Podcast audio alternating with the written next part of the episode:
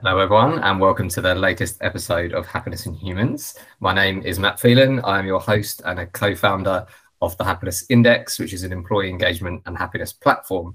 I am here with the amazing Melissa. Melissa, would you uh, like to introduce yourself, please? Hi, everyone. I'm Melissa Thorpe. I am the head of Spaceport Cornwall. I'm coming live from beautiful, sunny Cornwall in the UK. Some people think that I've got a cool job title, but is that do your kids think that your job title is cool or do kids still not think job titles are cool even when you've got a cool one? Uh, no i think they do think it's cool. I don't know sometimes i think the novelty is worn off because they see the day to day of what i do do but um no I, I have heard them tell their friends so that must mean it is cool. That is cool. My son asked me if i could get a proper job the other day yeah. I was like, what? What's a proper job? He said, like a fireman or a police or a police officer is what he said. That's what he wants yeah. to be. okay, Melissa, this is our first question is our most important question, but we would love to know uh, what makes you happy. Oh, I'm I'm into very the simple pleasures of life, definitely. Um, so I grew up in a very rural part of Canada, and you know, it, it, it was simple things that made us happy. Um, and that continues to this day. And it's the day to day moments, the everyday moments, the, the the coffee in the morning that's from the same cup, um, the you know impromptu maybe walk that you take with the dog and you see something special on or yeah yeah it, it honestly is for me just really simple it's nothing big or grandiose at all I, I love i love just the simple everyday moments really so did you you know how you said like you grew up in like rural Canada and so on. Did like because it takes people a whole lifetime to learn what you've just said sometimes. Um, have you always thought like that, or is it as you've as you've moved away, you've you've sort of understood what makes you happy, or have you always understood it's the little things to you? Um, I guess I always have. I, I don't think I knew that's what I knew, if that makes sense. Like I remember being in Las Vegas once when I was in my 20s with all my friends and we are all dolled up and we're out and about and you know there's high rollers and all that kind of lifestyle stuff that people aspire to. And I just remember just being absolutely like I have this is not what I aspire to whatsoever. Yeah. and it, it it made me feel really different than everybody around me. Um, and I'd always been like that as a kid. I think I yeah I don't know my my parents definitely are quite um, grounded people, very special p- humans, but they're very grounded. Um, and and yeah, I guess it it was always fundamentally there in me. Um, yeah. yeah, so I think I didn't realize that that's what it was until more recently in life. I would say. That's really cool. And so obviously you're in a like a situation where you look at this and that, that's not what you want. Did um were your were any of your friends like that? As in like were the other friends that you could like relate to? Or did you have to meet people in later in life that that more relatable? Or were your other friends all down that right let's let's take the high roller stakes way yeah i think coming from a small town a lot of the kids you know want to get out and um, go and, and make money or you know live in the city or whatever that might be. Um, so most of my fr- you know a lot of my friends that's what they want. But i do have a core group of friends that i've known since i was six. And um, and they're all quite like that. They, you know, it's it's lovely to go and check in with them. We used to get together every year still, um, and they are. I, and I guess it is maybe that kind of that somewhat humble upbringing that we had that was based totally around nature. Uh, yeah. Uh, and that puts you in your place really early on as a kid when you grow up on that kind of wilderness. Yeah. Um, and so, yeah, I think I had that definitely. And then maybe not so much in my 20s and 30s. And then you know, meeting my partner um, a few years ago, it was definitely this moment where we are both like, "Oh, I love that too. That's what makes me happy," and him saying the same, and and you know, that's that's what we've built a life on now. I love that. Absolutely love that. And what was it? What was your first job, Melissa? um, this is going to say, kind of maybe go against what I've just said. It, it was actually working at a lingerie store. I was 15. I needed a mall job. Um, and um, yeah, there was a lovely little boutique. it sounds so weird. Um, and I got, I got a job being a bra fitting. Yeah. and uh, one of my first people I got to um, fit was Pamela Anderson because she was born in the small town I was from, and she was home right. and she came on in. So there's my kind of random weird um, fun fact. But um, wow, I mean, there's so many uh, follow up questions that we could do an episode on, which we're not going to do today. But what I mean, what a story! yeah. um, okay, so that's very different to what you do now. I want to get to what you do now. um, so, Melissa, um, before we get to spaceport and this, the, the cool stuff you do now, when you reflect back on your career, what what do you think are the significant sort of steps or moments that that that took you to where you are now? Um, yeah, so I think the fundamental moment was before my career started, which was you know watching my dad, um, who fought forest fires using airplanes, um, basically go to, go into these smoke jumping bases all around the province, meeting the pilots, seeing what they do. I just thought it was so cool. Um, yeah. And I absolutely loved how they were basically saving my other passion, which was wildlife. My mom was a park ranger and she rehabilitated mm. wildlife. So for me, seeing that connection of using technology and airplanes to help um, the wild um, was was definitely fundamental in in where I am today, um, and getting into aviation and aerospace. My career started off slightly different, um, and I I was looking. I'm an economist, so I studied economics. Um, and my first job was actually for the local government, provincial government in British Columbia, looking at how crown land, so the, the land that the queen owns still, um, how that was being used for new big commercial projects. Um, and how that we could develop that for rural economy. So that was my first role. But then I actually went back um, to university to do my master's here over, over here in London.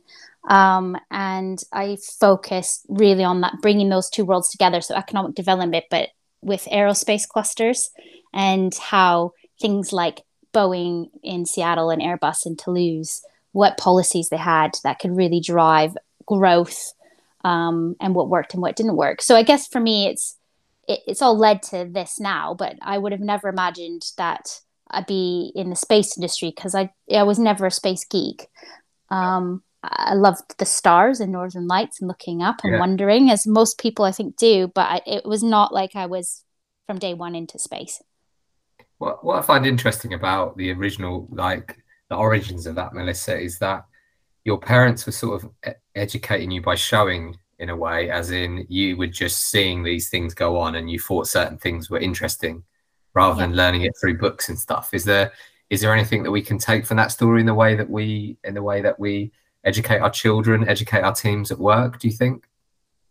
Absolutely. And I think um, you know, going back about what makes you happy, I think it's a simple it's it's it's i feel sometimes we overcomplicate things especially with children mm. um and really at the end of the day it's time and an experience is is what they absolutely love and my parents gave me that um you know they took me to work with them all the time um yeah. but you know doing that showing me what they were up to meeting their their colleagues um, kids were around all the time um, and we actually use that ethos in, in my team now at spaceport. Like my girls come come along the family come along and it's it has it's a family friendly working environment because not only does it help sh- you know our family see what we're doing um, and they are inspired by it but it also helps the kind of mood at work as well. Um, so yeah. it's nothing complicated i don't think. I think for for us it's just um, getting out, see, seeing what we're doing. And for me, it's always back to nature and getting kids um, out into nature as, as most we can, as best we can. No, a big fan of that. I mean, I, I grew up on a farm myself, so I, everything you're saying really appeals to me. And I, obviously, I didn't message you before, but the reason I took my children out of school was to meet, to to listen to your TED talk, um, and also Bianca, because I felt like to see two inspirational in the people in the space industry in one day was an opportunity we couldn't miss. And in terms of um, your team now, Melissa, um, if if if if I was interviewing them now and I said, how would you describe Melissa as a leader? How do you think they would describe you? Um, it's interesting you ask that because yesterday we actually, I, I hate these kind of things, but we did like a performance review, which we have to kind of do every now and then. And because of the Yeah. pandemic, we just haven't had to do one. And I I hate the formality of it. So I rather than that, I Mhm. took each member of my team um, out for a half hour. Some of us went for a walk. Some of us grabbed a coffee, and I asked that question. You know, like what you know what's what's working with me as a as a leader and it- it's a weird thing to ask people and then to listen to i guess but Yeah. um you know they all it kind of got quite emotional um i don't like to hear good things about myself all the time. It's a weird it's a weird thing. Uh, it gets me a bit feeling a bit awkward but you know one of my team said oh you know mel if it wasn't for you this project wouldn't be the way it is and i wouldn't want to be working on it. Um Yeah. and it's down to you know how you you lead in, with with kindness. Um and in the obviously topic of my ted talk was was kindness and i get to know my team i get to know their families and they are the priority you know they have to be their happiness has to be the priority we're doing something that's never been done before it takes a lot from us so checking in and making sure that they're they're happy is the number one thing of you know sign of success for me I love that. And it's just a question on that because if we just look at some of the data and research, the impact on performance um, of happy employees is the same in every industry. So some people think it's obvious if you were working in retail and you were a frontline staff that being happy is good because that translates through to the customers.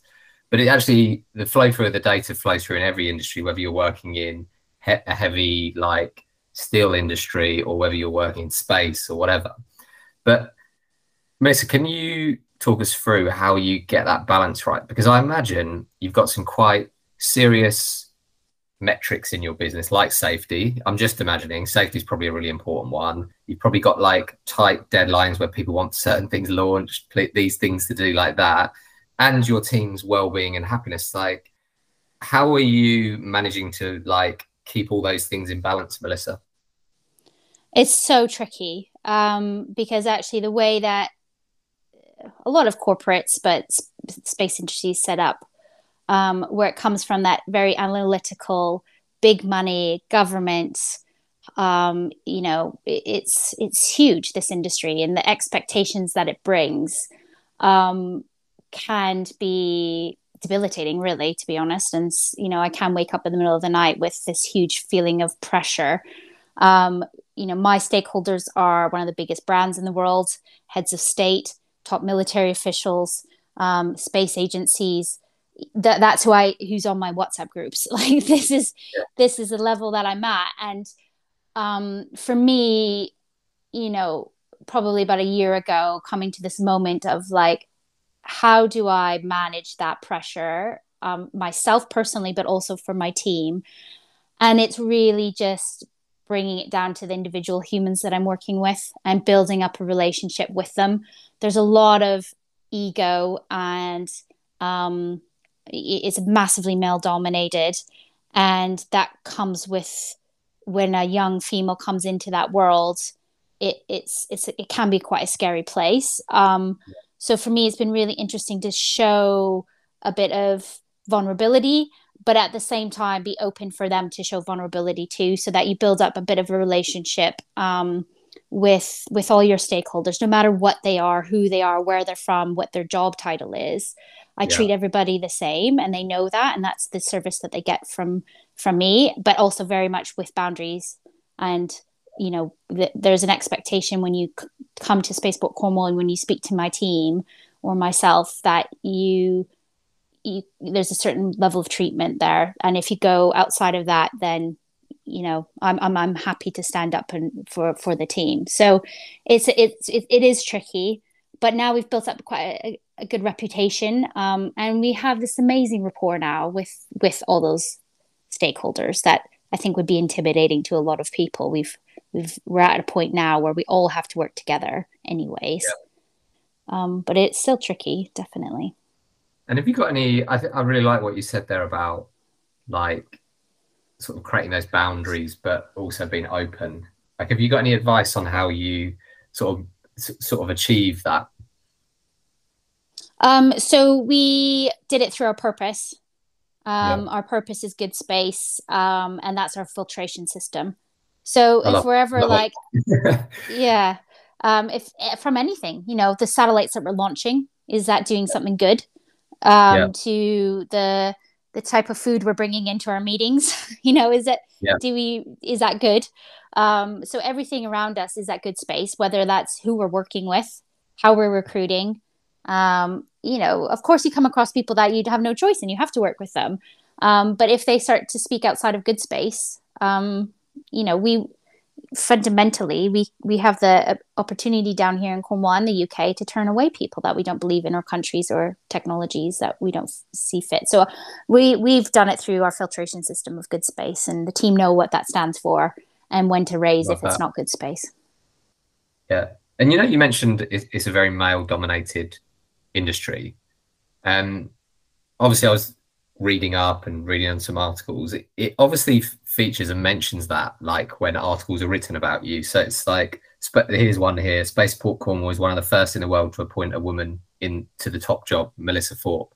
How do you like when you read a, t- uh, a news article and it refers to gender? Do you see that as like a good thing that you're setting an example? Do you th- or do you think like why does it have to mention that? Like, wh- where do you sit on that?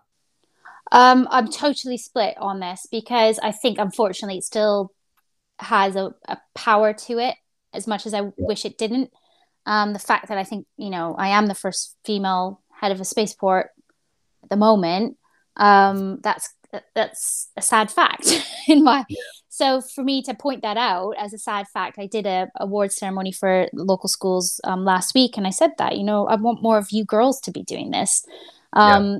But you know, originally I was a tick box to, you know, on a panel session, I'd be the tick box of make sure we get a female up there. Um, and it, what it did, I, I remember thinking, oh, is this really what I want to do? It's just be that. But actually, the first few times, I just used it to raise it. So yeah. be, being on that platform, that that getting that profile, I would just say, isn't it weird that we that I'm here because of that? And one story I have was I was flown out to be on board uh, uh, HMS Queen Elizabeth, the aircraft carrier off the coast of Annapolis in 2019. Yeah. And I was moderating a panel called The Future of Space. And the whole panel, I think, was six men. And I'm talking yeah. high ranking, you know, heads of the military. And the yeah. first thing I said is, this is not the future of space because it's all men. um. And and the crowd was like, yeah. So I I try and use it to yeah. to raise it. But yeah, I I I hope that that soon goes away but it is still male dominated and we still need to, to work a lot harder on that. So until we get there I'm, i kind of think we still need to highlight the fact that it is. We need a little counter don't we? I, I did a little i didn't know how many spaceports there were so i did a little google and apparently there's 35 so what like one in 35 is is not good enough is it? So we need like no a, and i think there's that we have a we have I'm part of the Global Spaceport Alliance and we meet every year and there's 70 something new ones planned as well. Yeah. And I tend to be there's usually a handful of women on that call. So yeah. yeah. And Cornwall, obviously known for its beaches and, and lovely places and so on. For those like me, we've not we just hear the name Spaceport Cornwall. We can't I can't even imagine in my head um, what Spaceport Cornwall looks like. Like how does that how does that work in Cornwall? How does it balance the the local the local area with with what you're trying to do and and stuff like that? That is obviously your two loves all in one place. But again, I imagine there must be some kind of conflict there between Cornwall, as in what it's known for, and something which is incredibly new and exciting. How does that all work, Melissa? Um, yeah, it's my favorite part of my job is this dynamic. Um, so eight years ago when this project started, people laughed at there was like pasty in space, you know, headlines and and cream teas in space and Colonel and the vision of pasty in space. yeah, so there was a lot of that. Um, I think what people don't probably realize is for for Cornwall, this is just the next chapter in what is a long history of being the first to do things um, right. from the Industrial Revolution, the steam engine. Um, you know, we've got this insane pioneering history down here and this yeah. culture that is based on it. And, you know, generations of people that were engineers of yeah. their time. And so for me, it's just wakening that up again um, to say this is not new, really. this new forefront of technology for Cornwall. It seems sometimes like it's you know behind other places, but it really isn't. And if you know anything about Cornwall, you know what the people are like here. It's so different. Um, that yeah, it's for me. It's just the next chapter, and it's making sure that we are. This is Cornwall Spaceport. Um, this is for Cornwall first. Um, you know, it's a UK launch site. I get that, but for us, this has to be beneficial to Cornwall. So making sure that Cornwall's there with her, with us on that journey, and that when we launch in a few months, that we are proud of how Cornwall's going into space. Um, so that cultural kind of um, program and engagement and outreach for the for the project is is is is number one for us. I love that. And in terms of if someone's listening, right, and they're they're in their career different stages, and they're like, I want to work in the space industry. like, where do you where do you start, Melissa? Do you need to do some entry roles, or you could can you cross transfer skills in from other industries? Like, what's um what's the route into the space industry? Um, yeah, you can anything pretty much. I think actually the the thing to think about is don't think of it as a space industry anymore. It's actually using space to across all industries. So there's space applications for agriculture, for finance, for healthcare. Um, there's art um, in space now. You know, it's everything renewable, sustainability. Anything that you have a passion has an mm. application in space. So it's, you know, my main message when I'm going to schools or talking to businesses is you do not have to have a space background. You also do not have to think you have to be an astronaut or an astrophysicist anymore. It's it, you know you can think about doing advertising in space in the future or if you're into the military side of things there's a whole defense industry now booming in, in space um, and for local businesses down here so um, marine businesses that make you know filtration systems for these extreme environments marine environments wow. they're now doing it for the space industry yeah. so they thought before oh we're not space business. I'm like well actually you have a a um, you know a widget that can be used for space. And you wow. are. So it's making yeah. it's kind of t- changing our mentality on the last 50 years of the space industry is now it, it crosses everything. Yeah. Uh, this is a question i ask a lot of people but i'm even more interested in your answer. Like what what percentage of your job scares you? Like how often do you think this is really scary this this thing that we're doing? Because it's so new and so big or do, are you just like so into it you don't think about the scale of what you guys are doing? Is it is it is it something that scares you or is it just just day-to-day job for you? Um i think mostly we're so into it. I've been doing it for eight years. It's day to day but there are more and more moments where i'll literally just be sitting out at night and i'll look up and i'll see a satellite go over and i'll be like okay i'm gonna so i'm gonna put something up there. Um and it suddenly hits you and the vastness of space and what is out there all those questions i'm now suddenly you know in direct contact with. That feels really big. I wouldn't say it's scary. I think it's big. Scary to me i don't feel scared. I feel daunted. I feel um probably the thing that scares me the most is what i'm achieving yeah um because I never imagined I could do what I'm doing. And so it's this kind of like, is, is this real? Am I actually doing this? Is that, is this going in a way that I really want it to? And, and almost believing in myself. And that sounds really cheesy, but, um, yeah, I think that's probably the thing I, it scares me the most is actually, holy shit, look at what I'm achieving. Like yeah. that's, it's pretty amazing, but it does kind of terrify me somewhat. Yeah, which I think is completely normal for all of us. I'm just always, always interested in, in normalizing that conversation. But in terms of you talk about like achievements and aims, like what what is what is the space? You talked about a bit about the values and the filtration system and and, and how you you look after the culture there. Like if we go fast fast forward five years, what what do you want to achieve as an organization? Um we want to be the global center of responsible launch. So we want to be the first place anywhere in the whole world that's con- actually even considering how we're getting all this amazing technology into space in the first place. Um, yeah. Because there's a fundamental issue in the industry where, yes, space is amazing and it's benefiting us all, but how that's getting to space is still impactful and it's often really secretive.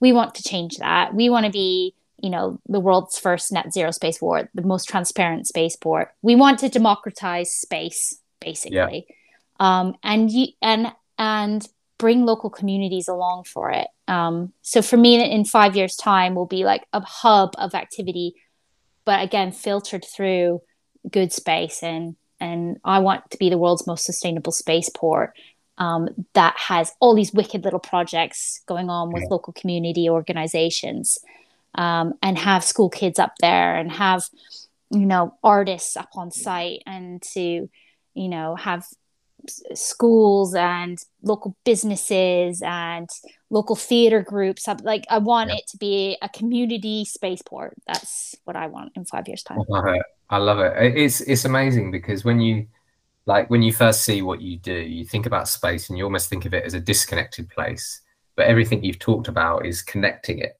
um, whether that be before you start as a team and when you want to achieve it.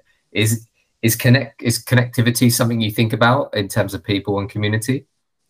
Yeah we have to in cornwall because i drop my girls off at school or walk the dog on the beach and it's a small place. Everybody knows what i'm doing. And so they ask me you know challenging questions all the time and i have to be a, you know i have the responsibility of of of taking cornwall to space and i can't probably do that unless i can really stand up for what we're doing so it's it's it is key for us to to take to do this. It's also different because it's not like that's the only thing we're doing up at the spaceport. It's an airport as well, so there's lots of other stuff happening. So we have a, a kind of, I guess, a lot less pressure than these kind of specific spaceport sites that are only launching to space.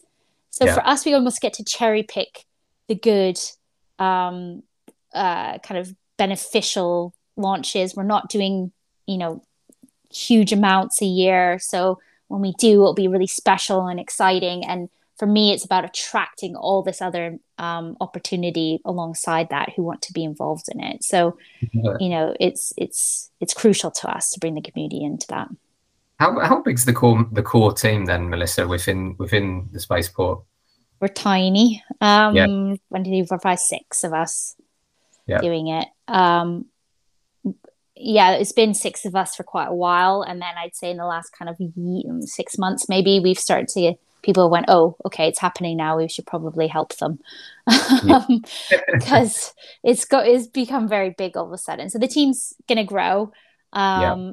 And just this week, we had, you know, our, our friends from Virgin Orbit um, come over and start to set up here. So we'll have, you know, 50 of Californians here this summer as wow. well. Um, and that's great because they've been out, you know, at the local pubs and down, you know, doing surf lessons, and yeah. it's, it's been it's been great to show them Cornwall. Yeah, I love it. And before we before we sort of go into wrap up, in terms of your own career, Melissa, I'd love to talk to people about their own career development. Is there anything you're thinking about in, in, in your own career that you're looking to develop within the role, or anything that you're you're looking at and focusing on yourself? Yeah, I think it, it's I've really changed in the last couple of years. I came into this head role uh, 18 months ago. Um, and I've really made it my own, and I'm really proud of doing it the way that I have done. Um, so I guess building that confidence in the role, getting those launch, those first few launches done um, yeah. in the way that we want is is huge ambition. And then looking beyond that, you know, really supporting some of the other spaceports that are coming up around the world in doing it with a similar ethos. Um, so we're not continuing to add to the problem. Um, so for me, it, it's it's that. Are there, are there many? If you had to set put a percentage of of new space ports, how many are interested in doing it in the sort of like good space way, versus how many just are all focused on the goal of getting stuff up? It is getting stuff up in space. Um, I'd say maybe a quarter at the minute yeah. are kind of approaching me and asking me about, you know, social sustainability and ethical yeah. launch and things like that. But I'd say the majority are still just interested in how they make revenue and, you know, basically add get added to that exclusive launch club. Um, yeah. But I think because of the way the world's shifting and priorities are shifting, that's that's changing, and I think more and more yeah. so as space becomes more regulated as well things are going to have to change. Um, Yeah. And the public's perception as well is is impacting it. Um, so I think things are waking up. Um, so I, I guess I'm optimistic and hoping that that figure starts to to change in the opposite direction a little bit.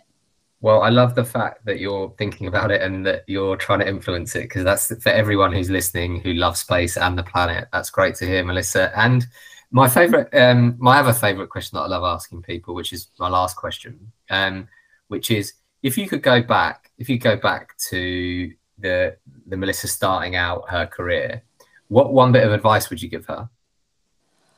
Uh, what would I give? You know, I, I'm, I'm, I don't think I'd really change anything, to be honest. I guess advice wise, though, I would just, it's, it's going back to like, yeah, you can, you can do this. You really can. Um, and it's that cheesy belief, belief in yourself and you can, you can do it with kindness. You do not have to go down the well trodden path of, um, you know, whatever whatever some of the corporate world is but i guess i i think i used to believe that i couldn't be myself and be kind to people all the time and and and yeah i think i would tell myself that probably is it's okay. You can be kind and you will you can do it that way. I love that, and and Melissa, for me, that's the that that brings us in a full perfect circle because the reason I wanted to invite you on is for our listeners to hear that you can be kind and be incredibly successful in your career. So, Melissa, that's why I invited you on. I really wanted to to share your story, and it's incredibly inspirational. And the whole piece at the end about doing it in the right way, in a sustainable way, is incredibly positive for us to hear. And uh, yeah, go Team Cornwall as well. It's great to see how you get part of that community down there. But Melissa, it's been absolutely brilliant. On behalf of our listeners, thank you very much. Oh, thank you guys, and and yeah, obviously look out for the launch in September. Um, get in touch, follow us along. It's it's quite a, a, a fun roller coaster of a ride. So follow us. Come see no, the launch. We, all, we will follow, and we're wishing you all the best of luck. Thank you. Thanks, Matt.